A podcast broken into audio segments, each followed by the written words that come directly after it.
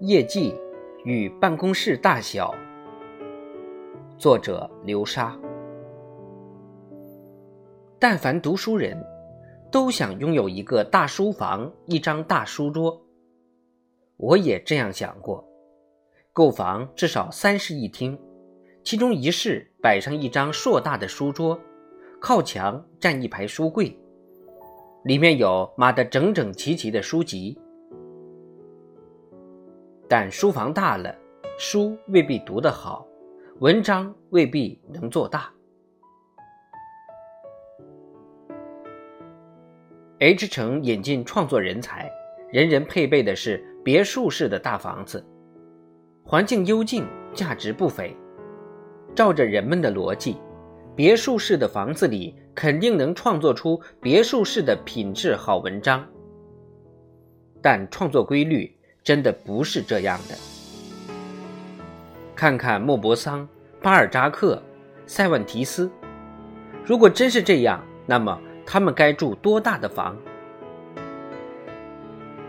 美国有位作家名叫斯蒂芬金，也许很多人并不知道他的名字，但如果你看过电影《肖申克的救赎》，那么这部电影就改编自他的小说。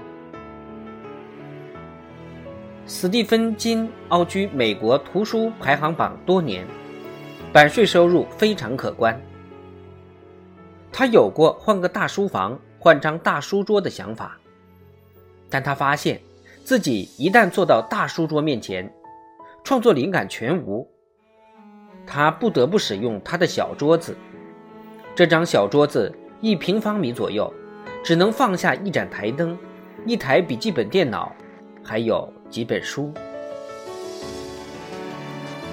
史蒂芬金说：“他写出那么多的畅销书，最重要的心得就是用小桌子写作。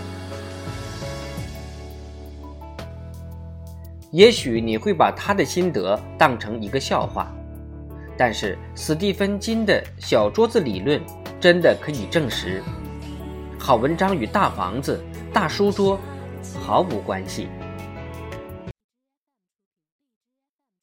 咱们的传统文化向来讲尊卑和等级，在行政系统，从办公室大小、汽车排量大小等，需一路排列下来，井然有序；在实业系统，大老板拥有大办公室，开大排量豪车，也是老板大小的标签。事实上，一个官员办公室大小，乘的车子排量大小。与政绩大小毫无关系，老板自然也是如此。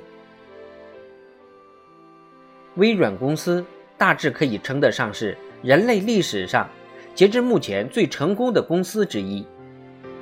在微软，员工是没有专用的办公室的。譬如中国南方某微软分公司，二百九十八名员工。却只有一百五十四个办公座位，因为公司经过测算，如果设置二百九十八个办公座位，而大部分技术管理人员并不会在办公室，造成五成以上的控制率。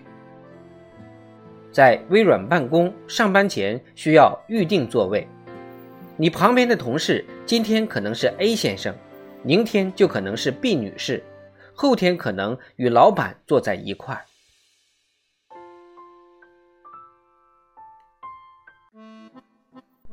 不要以为这是微软抠门儿，没有专属办公室的企业运行系统极其实用和高效率。你可以整整一天不出现在办公室，但公司交给你的任务必须完成的 OK。员工没有办公室的微软做成了神话级的全球大公司，但它并不另类，它只是告诉大家。如果人人配一个办公室，关起门来自成一体，守着自己那点利益，结果可能是屁股决定脑袋。业绩真的与办公室大小、书桌的大小无关。